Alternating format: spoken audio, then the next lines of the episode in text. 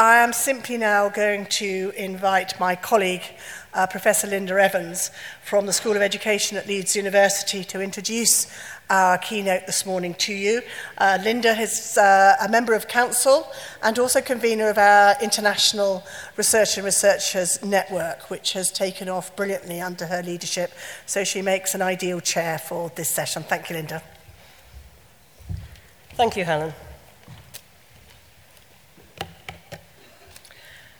I first met our keynote speaker, Georg, two years ago in September 2010. Um, I was one of the speakers at an international workshop on uh, higher education management, the professionalisation of higher education management that uh, Georg had organised. And the workshop was held at the German Research Institute for Public Administration in Speyer, where at the time Georg held the chair for scientific organisation, higher education, and science management. And the workshop was a wonderful event. It, it was well organised with Germanic precision. Um, it was intellectually stimulating, wonderful company. And this was my first visit to Germany, and Georg was an excellent host. On the first evening, he took all the speakers to a restaurant that was renowned for its very fine German wines. Um, and it was there that I discovered that he is actually a wine connoisseur. In fact, in his spare time, I was told, he actually teaches classes on wine appreciation and wine tasting. When I met Georg a few months later, a, a few months ago in Berlin, at a conference that marked Ulrich Teichler's 70th birthday, uh, Georg had moved jobs by then. He had, in fact, taken over Ulrich's directorship of the International Centre for Higher Education Research at Kassel, what we know as INCHER Kassel, where he is Professor of Higher Education. Now, this is Georg's first visit to SRH conference. I do hope it won't be his last. In fact, I, I look forward to developing links with INCHER Kassel and the International Research and Researchers Network. Georg is internationally recognised for his research into higher education, and many of you will know his work. He has been visiting professor at Sciences Po and a visiting scholar at Stanford University.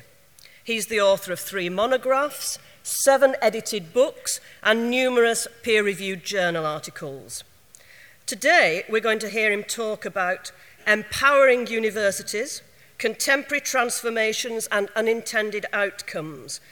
Georg, uh, I fear that you may find yourself as a wine connoisseur rather disappointed this evening uh, by the, the, the wine that you have at the conference dinner. I don't think it will be quite what you're used to.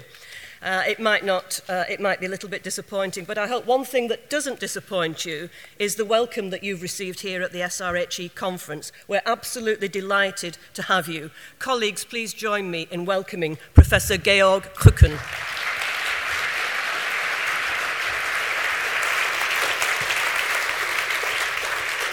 Okay. So, okay, I'm, I'm already there. Well, thank you so much, Linda, for these uh, kind words. Uh, I enjoyed the wine here very much, both yesterday and the night before. We have a wonderful wine list here uh, in our resort.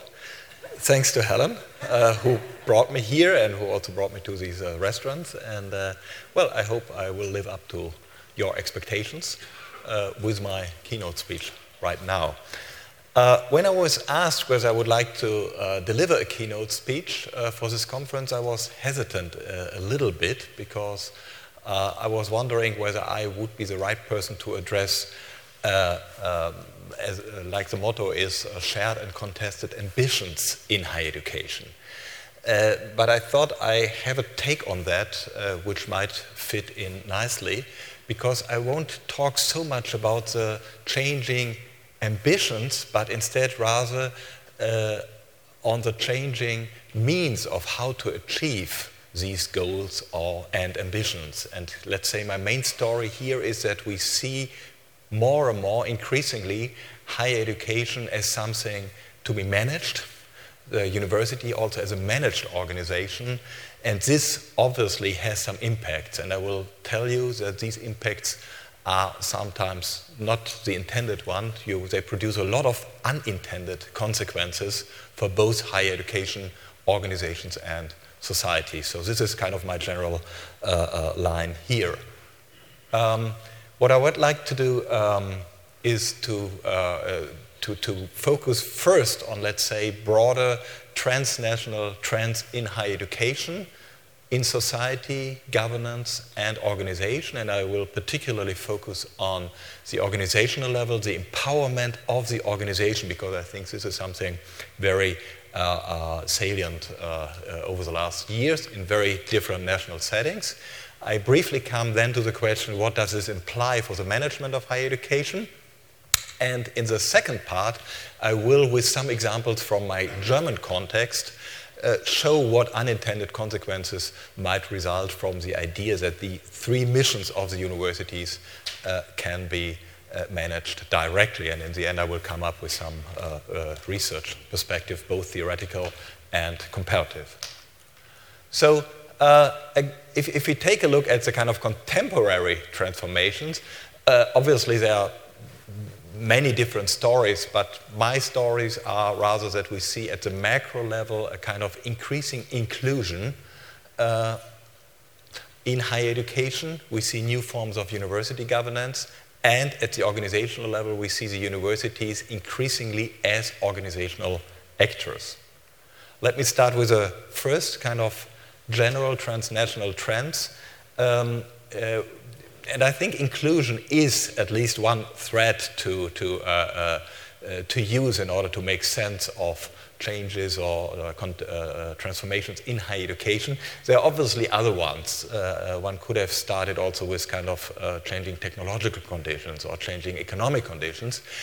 I thought inclusion might perhaps be a better starting point because, as compared especially to changing technological conditions, this is a kind of long term historical and sociological trend we can witness. So, obviously, there is a kind of ever increasing inclusion of persons into uh, higher education, into the university system. Uh, just to show you uh, uh some, some figures from, from colleagues of mine from the United States, uh, John Meyer and Evan Schofer. Uh, on the tertiary enrollment per capita, per 10,000 capita. Regional averages, regional means here regional in terms of a globalized or world society.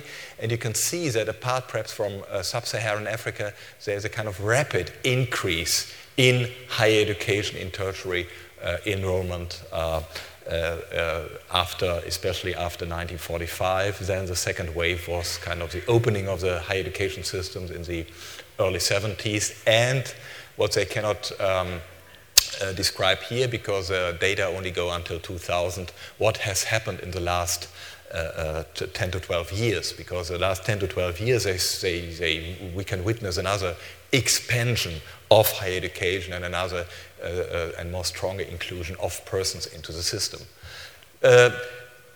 just to mention one, give you one example from, from my country, from Germany, uh, when 10 or 12 years ago the OECD came up with this 40% benchmark, 40% students uh, uh, of, of one age cohort being higher education students, uh, nobody could believe that. Nobody could believe that. For some, it was a kind of utopia. For perhaps more traditional professors, it was a kind of dystopia. But nobody could believe 40% um, enrollment rate in Germany. This was impossible. We are now at 53%. So it, it really accelerated over the last years. And if you take a more historical perspective, I think it is remarkable the kind of equal uh, ratio of uh, female and male students in higher education. If you take the long history of universities into account, it's a process which started in the uh, late 19th century. Again, if you take the long history, um, it's a remarkable uh, uh, story that we now in all OECD countries have men and women basically on an equal par in higher education. It is also, we see also obviously a stronger inclusion with regard to social class, but here uh, the inclusion is certainly uh, not as uh, uh strongly, not as perhaps egalitarian as with regard to, um, uh, uh, to gender issues. In Germany, for example, the probability to go to university is five times higher if one of your parents has a university degree. So there's still strong inequality uh, uh, with social, uh, concerning social class, but nevertheless we see a strong trend of inclusion. And uh, uh, I, one, one might think of Martin Trow's uh, book, or a book which was edited um, after, lately, um, which was called High Education from Elite to Mass to Universal High Education. Correspondingly, uh, we see an increase of subjects of study. Which, this is also remarkable because the traditional university only had four subjects. Nowadays, we have hundreds of subjects. Even at individual universities, they offer hundreds of uh, courses. This has to do in Europe with the Bologna process because the Bologna process opened up a variety of bachelor and master courses. Before I came here in the tram in Hamburg, I saw a BA in coffee management. Uh, you might get a university degree on coffee management nowadays. Uh, but uh, I think, again, it's a kind of long term historical trend of the academization of society. It started uh, with the inclusion, for example, of engineering in the late 19th century in the university studies, um, also business studies, journalism. They were all included uh, kind of late 19th century, early 20th century. And more recently, we have, uh, for example, the whole health sector is becoming uh, something that, apart from medicine, uh, uh, that was always there, but apart from medicine, also the kind of health professionals are increasingly part of the higher education of the university system. So, and a third thing uh, in which we find a strong trend towards inclusion is uh, concerning the missions of university. Uh, the traditional missions of universities, and here I would limit myself especially to research universities, is going back to the von Humboldtian, uh, Humboldtian uh, ideal uh, roughly 200 years ago, namely doing teaching and research, or research and teaching. And so these are the twin missions of the research universities, which became the twin missions uh, uh, basically in all research universities uh, in the world. And it's interesting that with research and teaching, the, the link to society and economy for me is part of society, obviously, uh, the link to society is indirect. We educate, we do research, but whether this will benefit or not society at large or the eco- economy in particular is something we can sort out only afterwards. And therefore, uh, something came in which was called a third academic mission, that means direct links to society and the economy, uh, while research and teaching traditional were indirect uh, contributions, indirect uh, missions to be accomplished. But also other uh, missions uh, came up over the last years. Uh, for example, in Germany, and I know it also in Sweden or in the United States, many universities are spearheading a trend towards sustainable development. Uh, you, you can see many more missions coming up what universities are supposed to do instead of the kind of traditional twin mission of doing teaching and uh, uh, teaching or education and research. Uh, so let me now come to the governance level. I make it very brief, uh, the role, and again, this is a transnational trend. Here I focus in particular on, on uh, uh, Europe because Europeanization is a process to take place in Europe, but the other, the other processes take place also in other uh, uh, continents and other contexts. The role of the state certainly is changing. I won't agree with my colleagues who say the change as the state is losing in importance. I think we can certainly not say this for most national systems, but the role is changing. It's more kind of a indirect steering through evaluations, through uh, performance-based uh, measurements, and so on. We have an increase of actors uh, university boards, accreditation and evaluation agencies, but also uh, the media play a stronger role, business plays a stronger role, uh, and so on and so on. Europeanization and competition, Europeanization obviously at the European level. Uh, interestingly, uh, the European organization with regard to the educational side of higher education came later as compared to the research side. So there were always European research policies already going back to the 1950s and 60s with regard to the educational side. This came later. And obviously, uh, competition is also kind of uh, uh seeing competition as a kind of governance mechanism is something uh, uh relatively new in higher education, though, as we all know as academics, uh, the academic field is a highly competitive one. Uh, so now, now, I would like to come to the third um, uh, level of changes. I first started with societies and briefly governance, and now the organization, because this is uh, uh, the level of change I would like to focus uh, in particular on, also in the second part of the presentation when I give you some examples from uh, the German case.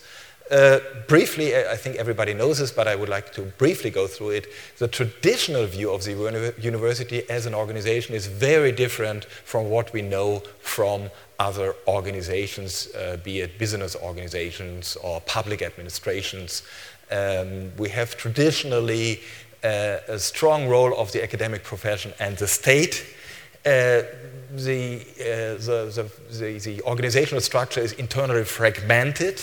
And that's why uh, American researchers coined it, uh, or American Swedish researchers coined it uh, organized anarchies already in the 1970s. Uh, and there is a relatively limited role of leadership in higher education due to the strong role of the academic profession and the state and the internal fragmentation of the entity. Uh, against this backdrop, I think we can see um, a change in the perception of what a university as an organization is. And I think here we, there's a term empowerment makes a lot of sense because a university as an organization uh, is uh, uh, going to be empowered. Uh, it is less a kind of loosely coupled systems uh, ideal. It is, a, it is an idea where leadership and hierarchies play a stronger role, uh, both kind of at the central level and at the decentral level through deans, for example. Uh, accountability in academia is traditionally an individualized um, account. Uh, as an academic, I'm typically accountable for my individual achievements. But nowadays, my individual achievements are seen as part of what the organization is doing, uh, which, is, uh, uh which, which, is a certain change in uh, attitude towards the relation between academics and the organizational environment. third, uh, universities increasingly um, formulate specific organizational goals and missions. And this is, again, this is a relatively, I, I supervised a PhD thesis on uh, mission statements on, in German universities. That's a relatively recent phenomenon uh, because traditionally the university, in a sociological sense, it's an institution. An institution in the sociological sense is something you do not reflect on. You just act upon, it is taken for granted. It is taken for granted what the university does, namely research and teaching. Nowadays, you have to be more precise, you have to be more specific. You cannot say we are a university and everybody knows what it is, an entity where you do research and teaching, but you have to formulate more specific organizational goals and missions. Related to that is that we see in the universities nowadays a much more differentiated and a much more elaborate formal structure, especially formal administrative structure. Uh, this again, uh, uh, these are trends which uh, uh, are kind of transnational or to be observed at a global level. And here I would like to give an example from a PhD thesis uh, by Danielle Locke from um, Oxford University.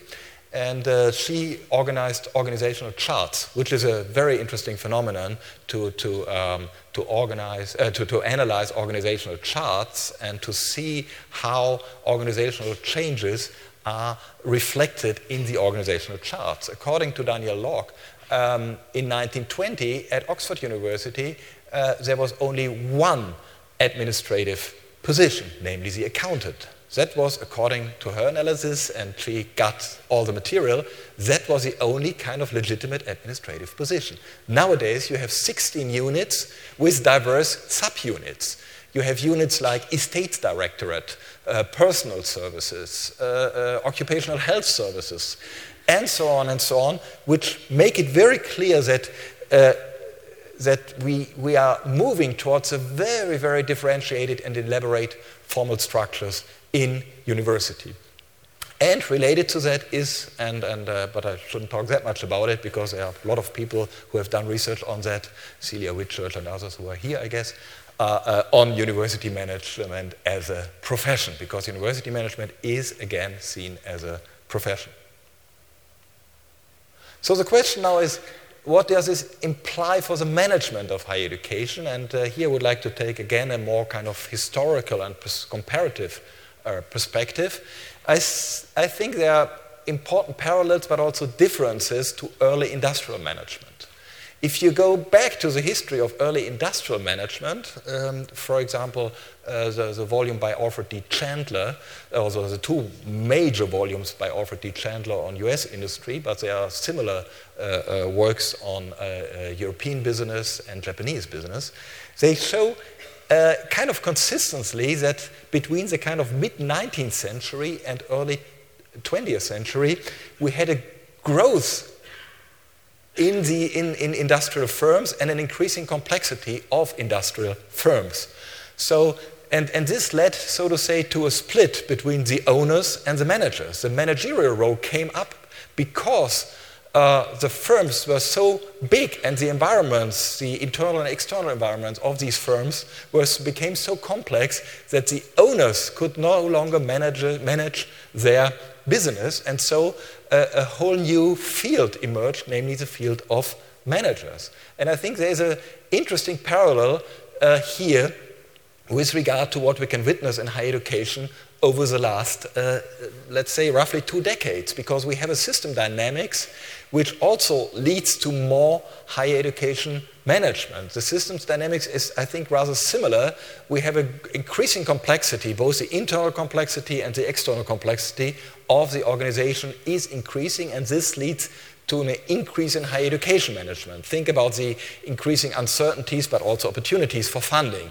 Think about the diversity of the student body, and so on and so on. Internationalization. This is a kind of system dynamics embedded in kind of broader societal trends, which leads to higher education management. And I would like to give you, uh, but, but they are similar, uh, I'm, I'm, sure there are similar uh, uh, results from other countries. Just from, from Germany, we conducted uh, some research and we asked the heads of the university administration in what areas within your university administration have new full-time positions for administrative personnel and new organizational units been established during the last five or ten years. And we can see, especially over the last five years, uh, we have much more full-time positions for administrative personnel and much more new organizational units. Uh, think about the whole area of student services, but also rather new areas quality assurance of teaching. This was something that was not existent when I was a student. Quality assurance of teaching. Uh, public relations, one of the big winners.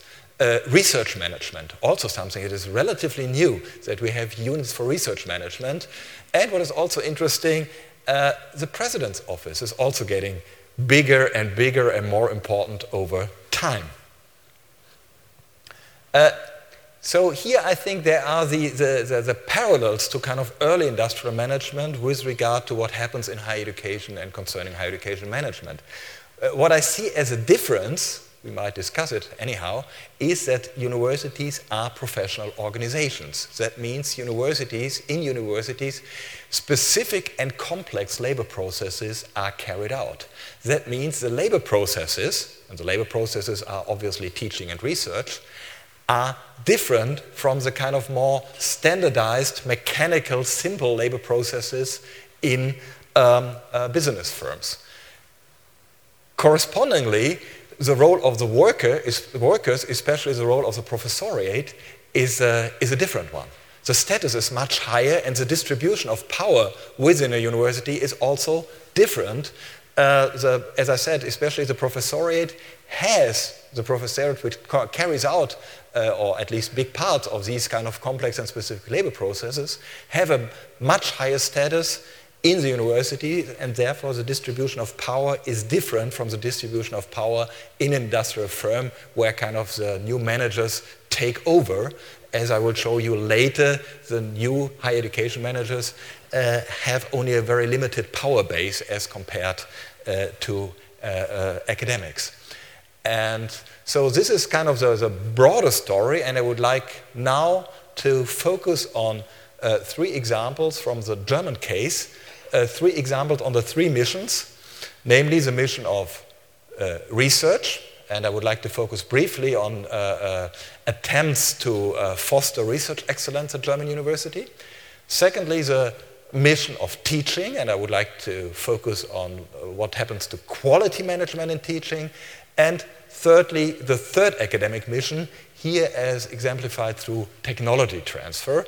And I will show you with all these three examples that we have a, a kind of more managed ideal I don't know whether I have it, but let's say uh, in the broad environment, there is this uh, ideal of a more managed organization, which leads to kind of unintended consequences we might reflect on.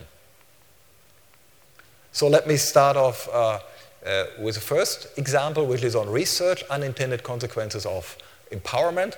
Uh, I would like to take the uh, German Excellence Initiative as an example.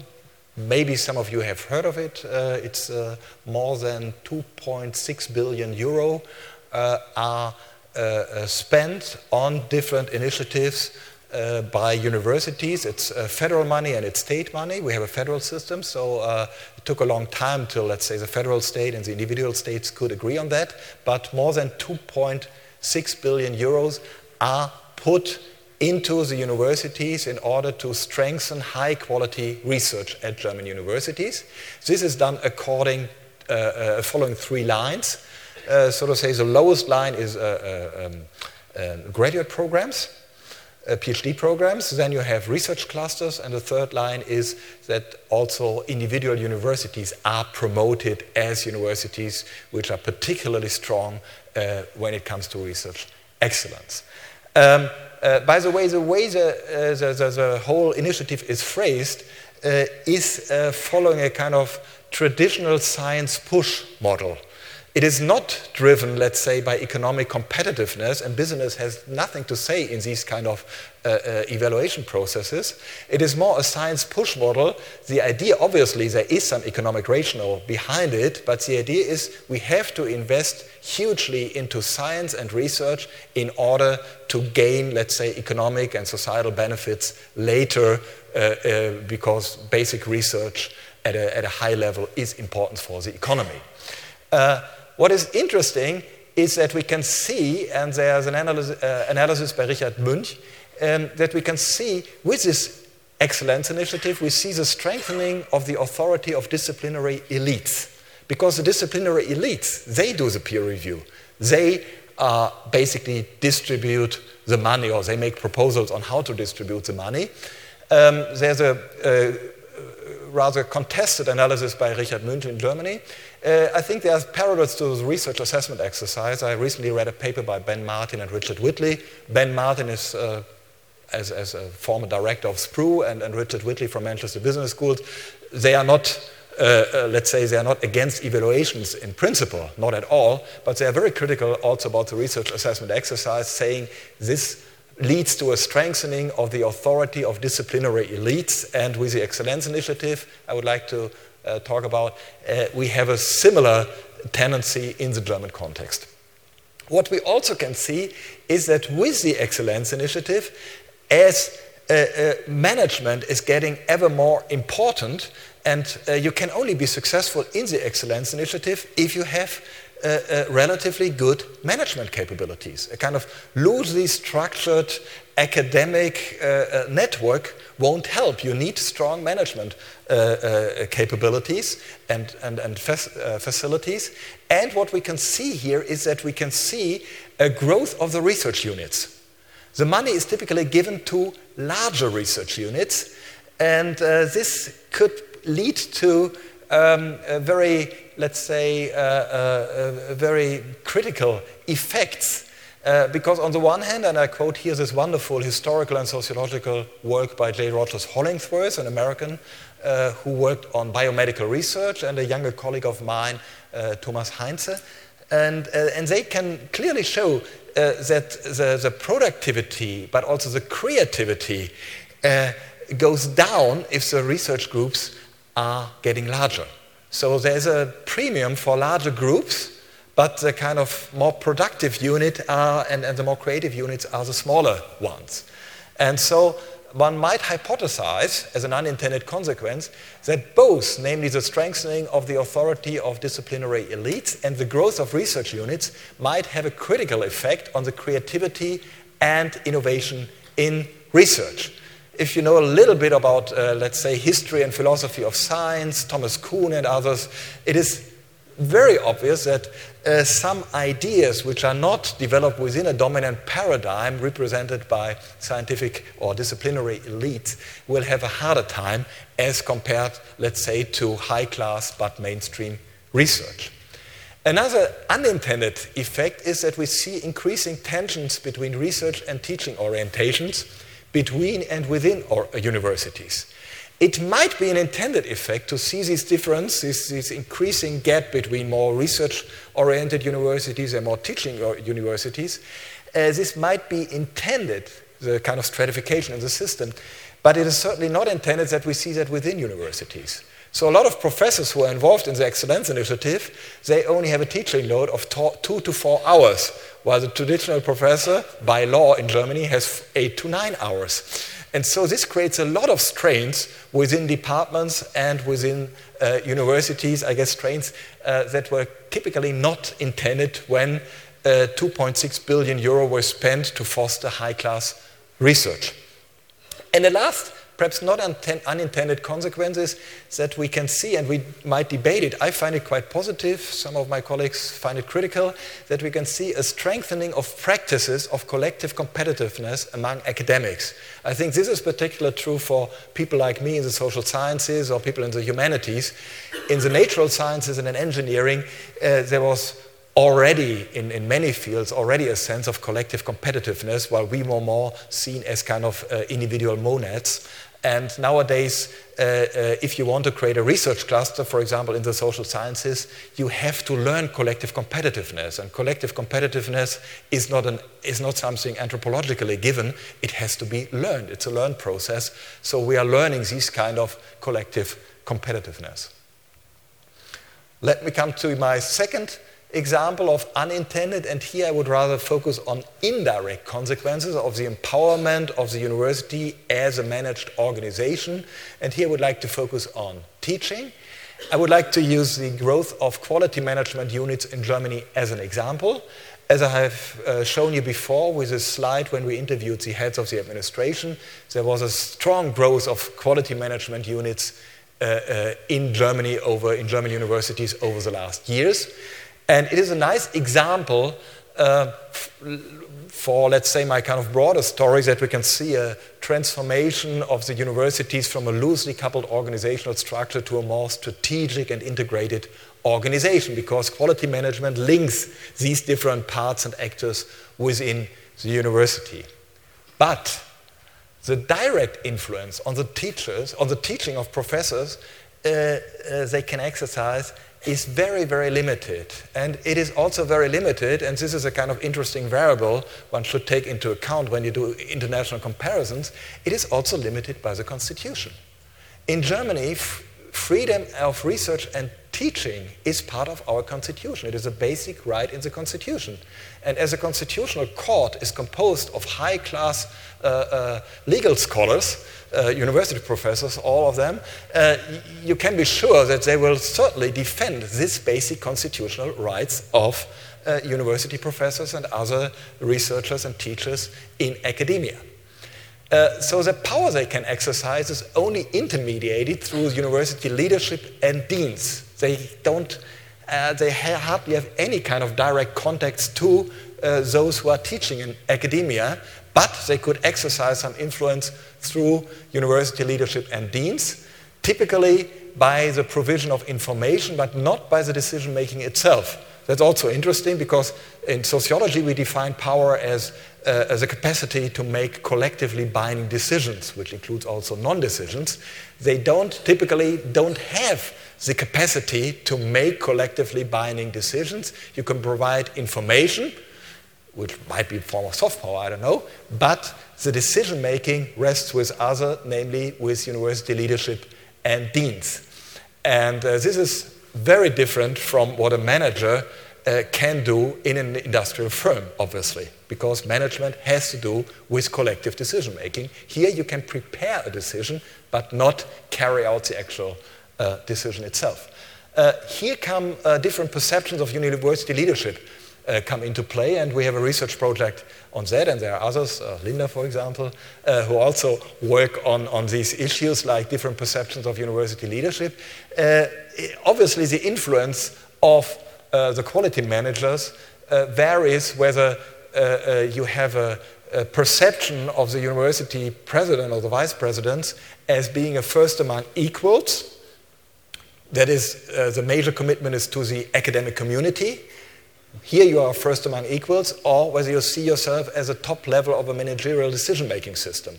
We have interview data, and uh, there's a huge variance. There's a huge variance. You have uh, university directors who see them more as part of the academic community, who take it as a kind of part time job to become a university president, and others who see themselves more as a top level of a managerial decision making system. By the way, we correlated these data with success in the Excellence Initiative, and we didn't find any. Uh, uh, uh, uh uh, any kind of clear relations. Uh, we have uh, rela- universities which are very, doing very, very well in the Excellent Initiative following the first model, and we have universities which are doing very, very well in the Excellence Initiative following the second model. Okay, I now come to my third and last point concerning unintended consequences of empowerment, of the way how uh, the missions and the visions of what a university uh, uh, is carried out.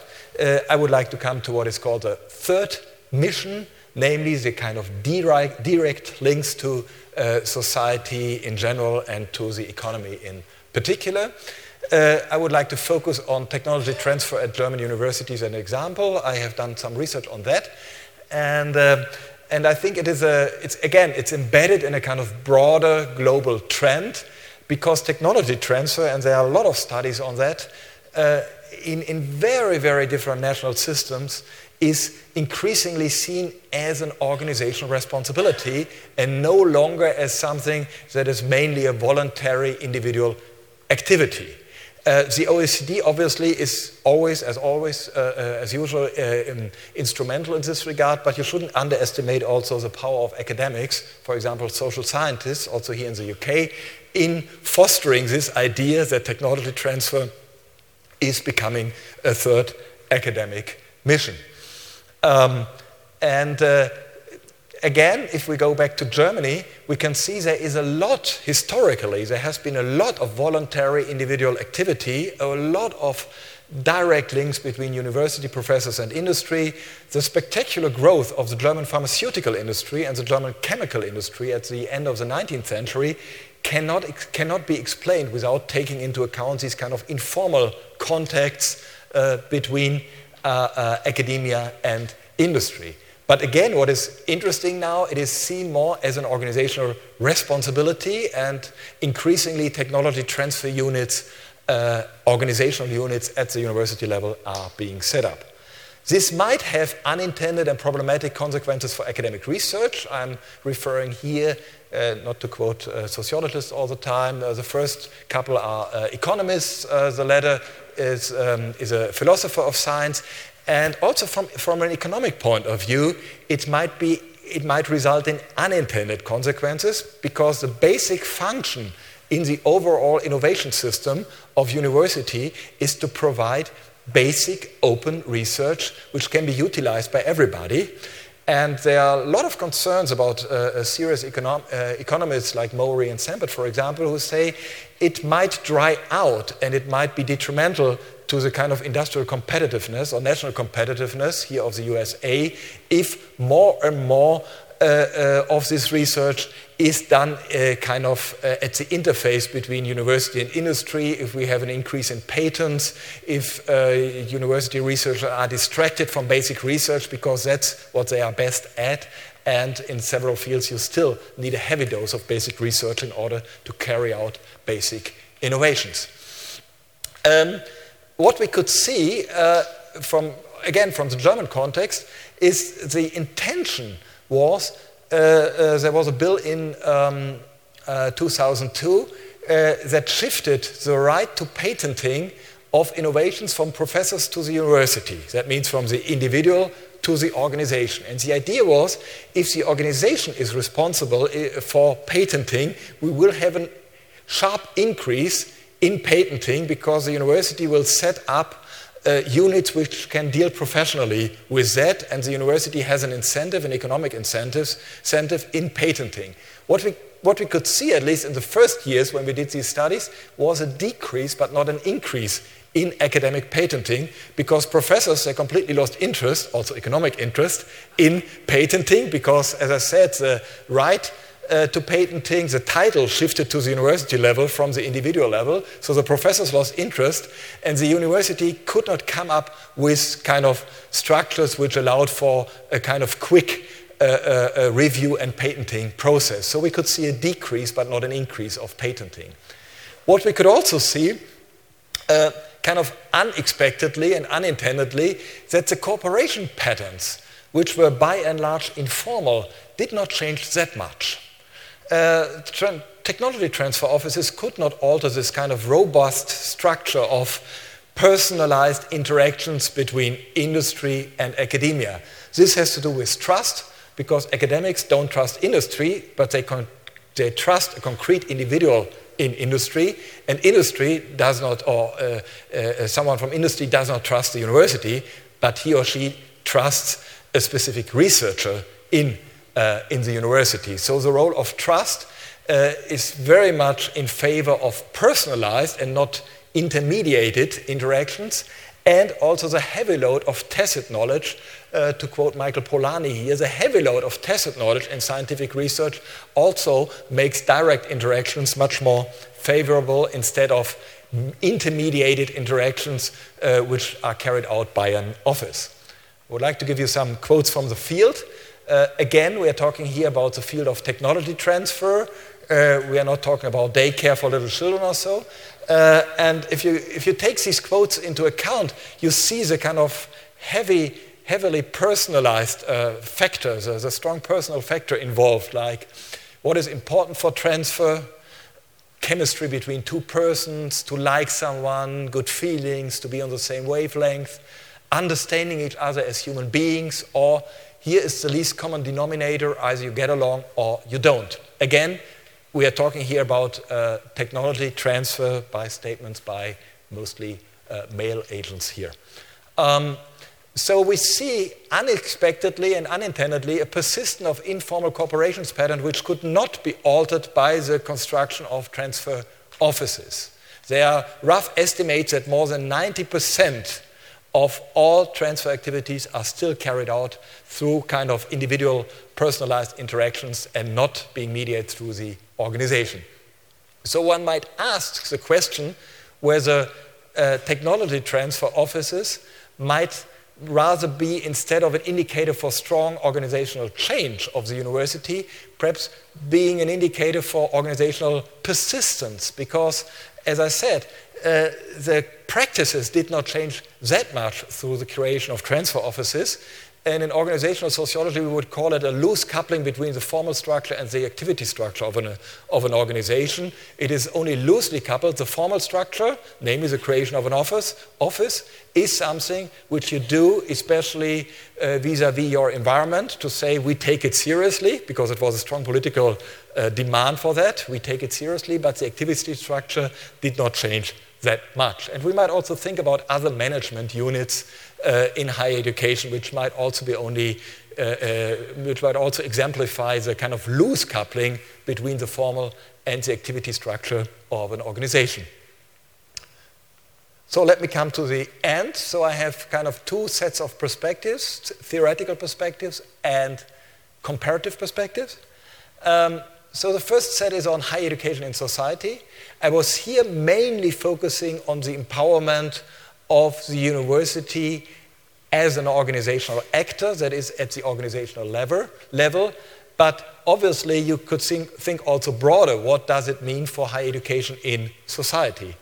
Despite some criticism and some kind of gloomy outlooks, and uh, I heard the term crisis and catastrophe quite often here, I think the university also at a societal level is a success story. Is a success story.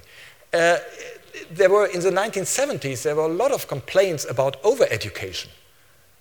Nobody nowadays nobody talks any longer about overeducation. We need more higher education. So there's a kind of general uh, uh, uh trend towards more higher education, towards more universities, obviously in different forms and with different formats. But historically, I would rather see higher education in society as a success story, especially given the criticism that accompanied higher education ever since.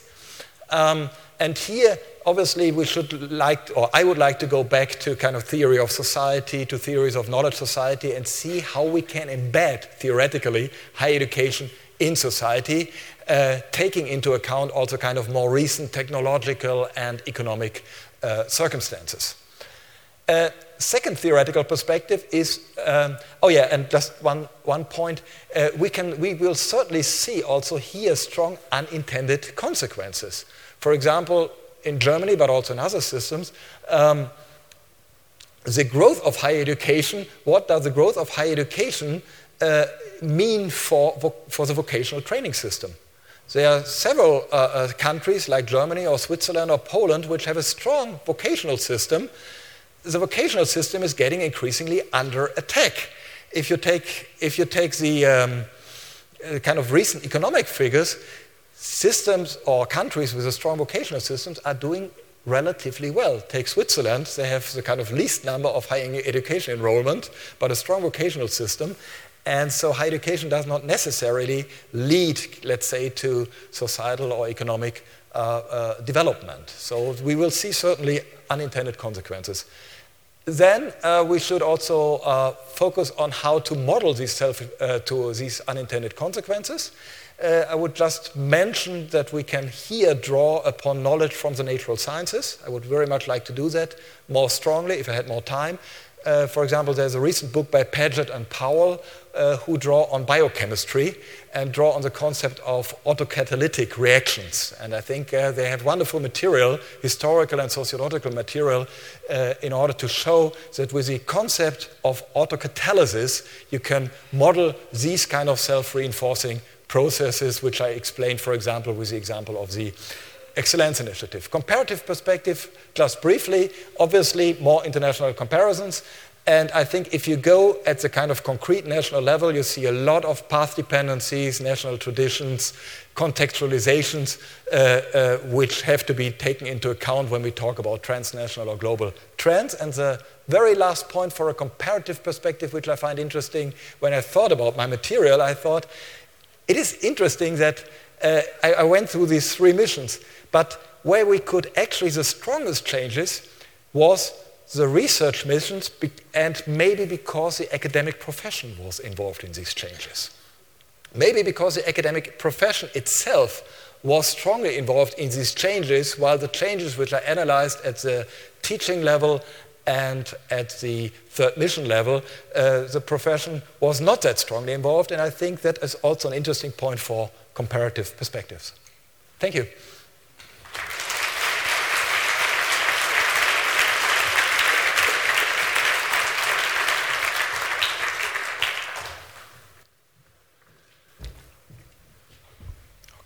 Georg, um, you mentioned in your presentation the German Excellence Initiative, and I think everybody here will agree that you've just given us a fine example of German excellence with your extremely engaging presentation of the evolution of universities as managed organisations and the fascinating analysis of the consequences of that.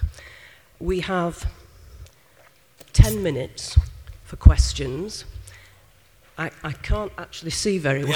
Yeah, no, no, nor do I. I might, might, go over there because I, yeah. I right, don't see we any. We have roving mics, and we have a question over there which Rob has a mic, and we'll try and take more than one at once.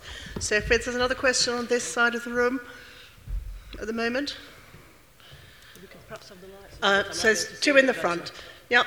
Um, Yolo, is it possible to take the house lights up a bit? I can't see very well, I'm sorry. Yep. Okay. Nor do I. Um, Franco in the front with uh, Okay, thank you. Thank you very much. Uh, I'm Iris Zhang from University of Edinburgh, and thank you very much for a very interesting presentation. And my question is, uh, I'm very fascinated about your analysis about intended, unintended consequences. And uh, I got a couple of questions in relation to that. Uh, could, first could, of could all, we just have one, one question, please? Just one question. I'll keep it very short. Uh, First, I, I, excuse me, I'll be here for the whole conference, for all coffee breaks, whatever. We can also talk uh, at a, Right, at a right. one-to-one later. Yeah, it's about the the in, the point about you when you said about the disciplinary elite, uh, the the status quo, and uh, and also about the competitions between the um, institutions. Whether to what extent you think that actually is unintended, uh, uh, but actually is intended, and it also seems that the empowerment at institutional level seems to be depowering uh, depower the you know the um, performance at in, individual level and how do you think about that thank you Thank you. And the next question was Down there in the front. Thank you. Thank you very much for a great talk. Um, I want you to talk Please say about- who you are. sorry. Um, Rajani Naidoo, School of Management, University of Bath. Thank you for an excellent talk. I want to talk to you about the rise of the new professional administrators and the way in which they change the power relations between the professoriate and administration. Hmm. And you rightly made the case that in Germany this hasn't changed decision making and therefore it hasn't changed the power relations that hmm. much. But I think in the case of the UK, Yeah.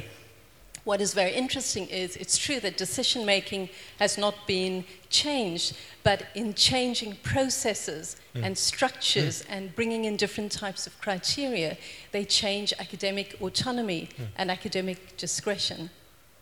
Thank you. And the third questioner was. No, I think take those two. We're just taking these two. Yeah, just take these two, Georg, please. Yeah. Okay. Well, many thanks. Uh, just briefly uh, on this first set of questions. Um, when I talked about unintended consequences, I did not talk about competition. I talked about the unintended consequence, and uh, you might see that in the slides that maybe uh, kind of creative uh, first class research uh, will not be achieved through a strong focus on academic uh, elite and a kind of ever more growth of research units. Because uh, that was a kind of main goal of the Excellence Initiative. We would like to promote first class, innovative, creative research. And here, might, uh, here was my point that maybe through uh, the way it is carried out, uh, perhaps not always innovative and creative research uh, comes out of it.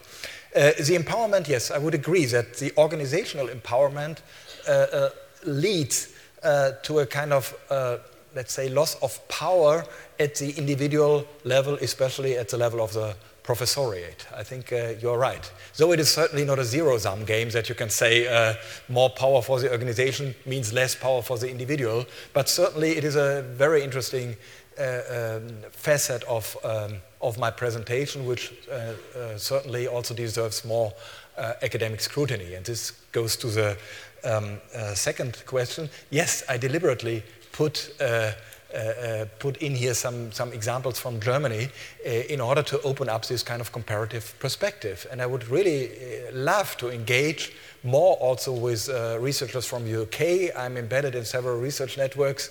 Uh, and, uh, but I would still, because I have done so much work on the rise of the new professional management in Germany, I would still like to work even closer on these issues from a kind of comparative perspective. And again, I would say there are two comparative perspectives. One is the kind of international comparative perspective, but also the second one is how strongly is the professoriate, uh, um, is the academic community involved? Because at least from my findings, uh, it is relatively clear that uh, a strong involvement of the academic community makes these changes much more easily and much more radical. Thank you very much, Georg. I think we've got time for two more quick questions. I have one down at the front. What, Is there- lady, at the, lady at the back there with blonde hair. Sorry, did you say someone Yeah, here? the, okay. It's all in the University of Canberra.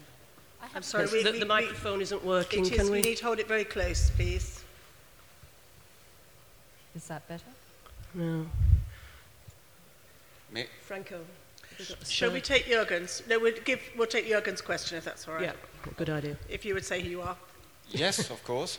So thanks a lot, Georg, for a very rich and fascinating presentation.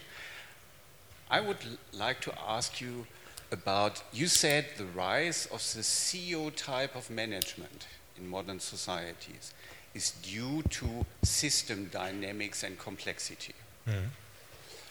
The, and so you would expect, you know, that the rise of partly comparable developments, that is the rise of the university as an organization, strategic actorhood, and the rise of management would be due to system dynamics and complexities mm. as well. Of course, as you know, the alternative hypothesis would be this is just myth of rationality mm. in the rise of modernity. Yes. That's the principle of organizing things, of creating formal organizations, of leadership and management is kind of spreading step by step mm. from one societal sector to the other. Mm. And my question is not so much to answer that question, perhaps, but would you have ideas how we could study this? Hmm. How we could study this empirically? You know, what the drivers of these developments might be um, that would then probably also contribute to our insight into the comparative perspectives and differences between and within countries. I find that a very fascinating issue. Thank you very Thank much. You, Thank you. Can we take the second question now before Georg answers? Gurli Zorkalin, the University of Canberra. I have a um, very specific question for clarification. In the study you referred to about um, showing that research productivity and creativity goes down with larger research units compared to smaller research units, I would like to know what does large and small mean in numbers? And also, I'm not completely sure when you refer to research units whether you mean academic research teams or whether you're referring to research service units. Georg, I'm not sure you'll have time to answer both of Jalise's questions, but as quickly as you can for Jürgen and Galise, thank you. Okay. Um, I, starting with the latter, I, I was focusing on research which was focusing on academic teams. And there's research on these academic teams by Hollingsworth and by Heinze, which shows that typically smaller teams are more productive in academia, in academic research, than larger teams. It's interesting because they showed it with regard to the natural sciences and, uh, and, and fields at the interface of natural sciences and engineering. For, for people in the humanities, it might be obvious that we have a kind of a, a a loss of creativity if we work together with 15 others uh, instead of uh, being alone and, uh, in our library. But it's interesting that they showed these research results with regard to the natural sciences. Uh, there is no kind of uh, threshold value where you can say after this number it goes down. But uh, in general, the, co the, the, the correlation is not linear. So the correlation between, let's say, productivity and size is not linear, and it is, yeah, uh, coming to uh, Jürgen's question, yeah, I found it most fascinating. I usually have a perspective in which I, uh, in which I rather um, concentrate on what you mentioned. I usually have a perspective in which I rather focus on, let's say, the external drivers of the managementization of higher education. And therefore, I found it most fascinating to go to, through the management literature, the industrial management literature, and which showed that there were kind of also internal drivers, internal logics involved in that. And I, I, fully agree with you. It would be most fascinating to bring both perspectives together, both, let's say, the internal drivers, but also, let's say, the external drivers, the roles of fashions, the roles of international organizations, the roles of models which, which spread from, from other sectors, the business sector, and so on and so on. Yeah. Thank you very much. Thank you very much. And thank you very much for those excellent questions. Would you join me once more for thanking Georg Krücken for an excellent keynote presentation?